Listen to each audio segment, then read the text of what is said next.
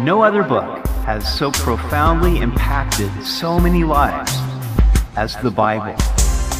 Welcome to Simply the Bible, the Through the Bible teaching program of Pastor Daryl Zachman of Calvary Chapel, Treasure Valley.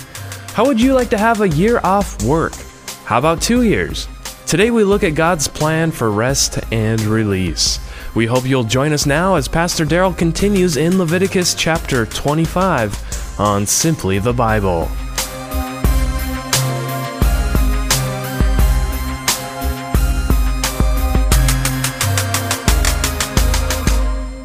God's ways are not our ways.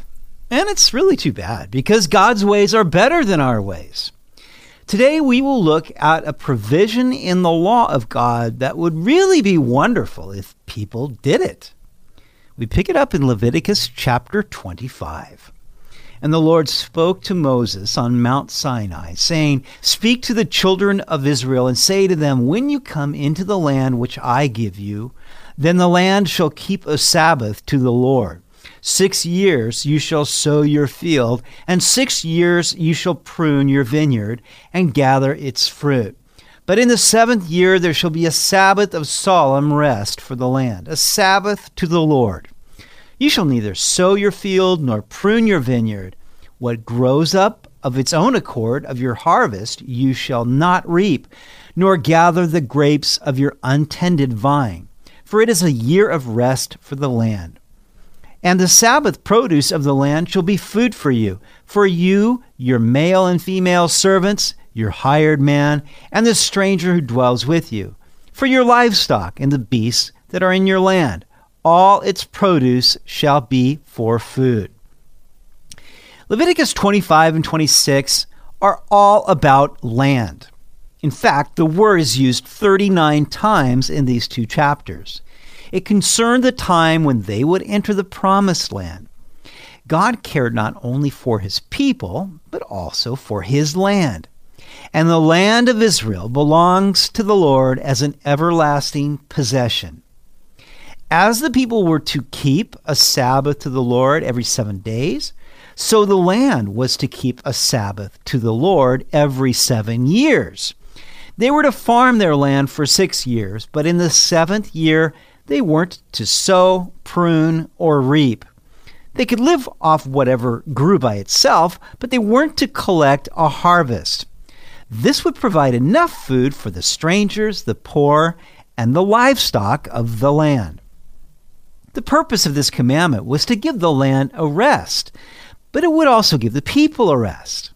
How would you like to have a year off work every seven years?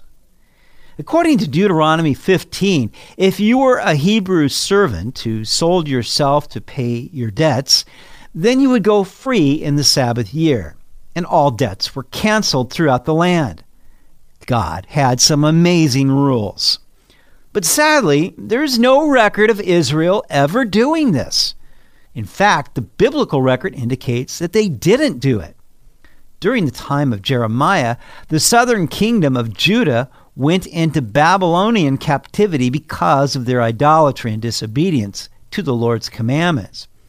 God spoke through Jeremiah that they would remain in captivity for 70 years because for 490 years they had neglected to give the land its Sabbath rest.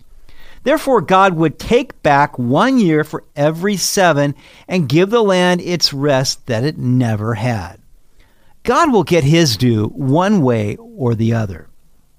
The problem was that they thought they knew better than God what was best for them. Greed entered their thinking, so that if six years of crop production was good, then seven years must be better. But in relying upon their own understanding rather than obeying the Word of God, they missed out on so much. They never experienced the bumper crop of the sixth year, and they missed out on the blessing of a year's vacation. Anytime we think that we know better than God and ignore His commandments, then we end up losing. He is a loving Father who provides well for his children. And he knows how things work. He knows what's going to bless us and what won't bless us. If only we would listen. Verse 8 and you shall count seven Sabbaths of years for yourself. Seven times seven years, and the time of the seven Sabbaths of years shall be to you forty nine years. Then you shall cause the trumpet of the Jubilee to sound on the tenth day of the seventh month, on the day of atonement. You shall make the trumpet to sound throughout all your land. As we have seen, seven is the number of completion, and it's also God's standard measurement of time. There was a seven year cycle for the Sabbath years, but then there was also another cycle of seven Sabbath years every 49 years. The following year, or 50th, would be the year of Jubilee. Most people would experience only one or at most two Jubilee years in their lifetime, so it would be very special. The word Jubilee comes from the Hebrew word meaning ram's horn. It spoke of the ram's horn trumpet that would be blown at the end of the Day of Atonement, announcing that the year of Jubilee had begun.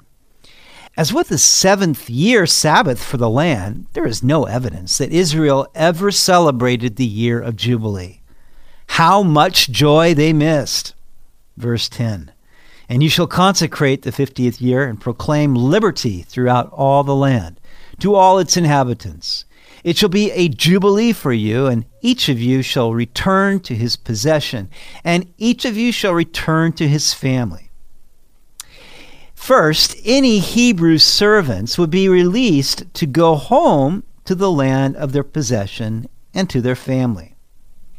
Verse 11 That fiftieth year shall be a jubilee to you.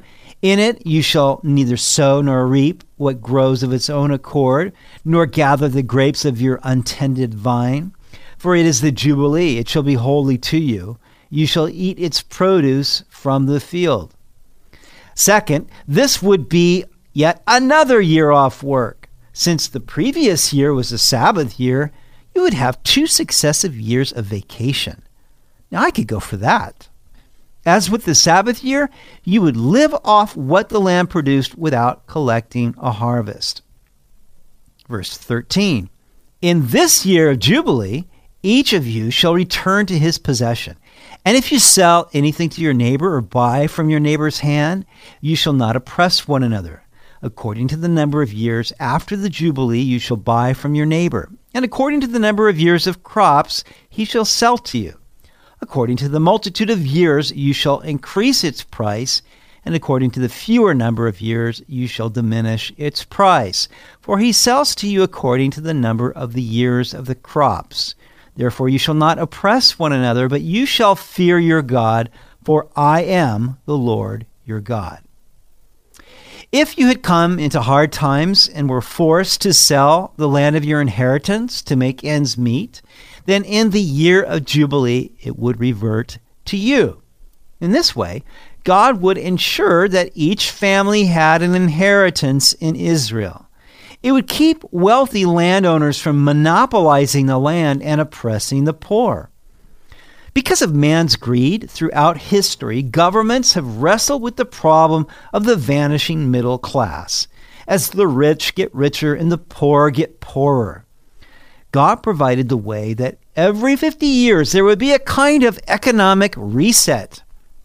If you were poor and had lost your land due to misfortune or bad decision making, then you were given a new beginning wealthy landowners had to give back the land that they had acquired. What a beautiful system God designed to care for everybody. Therefore, when you purchase someone's land, what you were really buying was the number of years of crops that you could produce. The price of the land would be determined by how many years there were until the next year of Jubilee. If there were 40 years left, then the land would be worth much more than if there were only five years until the Jubilee. God gave a final warning that they were not to oppress one another. In other words, they weren't to violate the law of the Jubilee by refusing to give a person's land back to him, but they were to fear God. In fact, all the land belonged to God, and he was lending it to them for their use. Therefore, they needed to do what he said if they wanted to remain in the land, or else they would be evicted. The concept of canceling debts runs throughout the scripture. It is a source of great joy. Imagine if you go to your mailbox and find a Christmas card from your mortgage company. You open it and it says, We have canceled your debt. Have a Merry Christmas. I think you probably would have a Merry Christmas. Talk about freedom and joy. The prophet Isaiah wrote about such freedom in Isaiah 61. The Spirit of the Lord God is upon me, because the Lord has anointed me to preach good tidings to the poor. He has sent me to heal the brokenhearted, to proclaim liberty to the captives, and the opening of the prison to those who are bound, to proclaim the acceptable year of the Lord. Liberty to the captives speaks of the slaves going free. The acceptable year of the Lord speaks of the year of Jubilee. It is interesting that when Jesus began his public ministry, he went to his hometown of Nazareth into the synagogue on the Sabbath. He was handed the scroll of Isaiah to read, and he read the portion that I just read. Then he closed the scroll and said, Today this scripture is fulfilled in your hearing. Jesus came to bring us good news. And what better news is there than that our debts have been forgiven? We've been set free from the bondage of sin. Our broken hearts have been healed by Christ's love, his grace, and truth. We were once held captive by Satan, but Jesus has bound the strong man and set us free. We live in the year of the Lord's favor, that is, the age of grace, under the new covenant. Consider what Jesus said in John 8:32, "And you shall know the truth, and the truth shall make you free." And in verse 36 he said, "Therefore if the Son makes you free, you shall be free indeed." Have you experienced this glorious freedom of the gospel? There is nothing else like it. It is the year of Jubilee for everyone who believes in Jesus Christ. Our debt of sin has been paid in full and we have been set free. You may still have to pay your mortgage payment, but as far as the debt that you owed to God, Jesus paid it in full. Therefore, if you've been set free, then don't become entangled again by a yoke of slavery, either by sin or by legalism. Whoever sins, Jesus said, is a slave to sin. So if you use your freedom in Christ as a license to sin, then you become a slave again. And if you trade the freedom that you have in Christ for a yoke of legalistic bondage by trying to produce your own righteousness through your own good works, then you've fallen from grace. You will enter a legalistic trap, and you will never be able to do enough good works to set yourself free.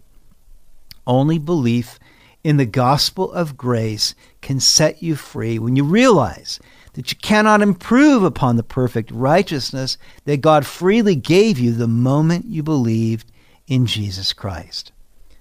Now, that is good news. Somebody blow the trumpet. This is our emancipation proclamation. It is the year of Jubilee, and that's something to smile about. You've been listening to Simply the Bible, the Through the Bible teaching program of Pastor Daryl Zachman of the Calvary Chapel, Treasure Valley. They meet Sunday mornings at 10:30 a.m. at the Pepper Ridge Elementary School in Boise. To listen to any of Pastor Daryl's teachings or to find out more about the church, just go to their website at calvarytv.org. You can also text us at 208 314 3377 with your questions or comments. We'd love to hear from you. That number again is 208 314 3377. Tomorrow, we will see where God would provide enough food in the sixth year to last them through the seventh year. If only they would listen to Him. We hope you'll join us tomorrow as we continue through Leviticus on Simply the Bible.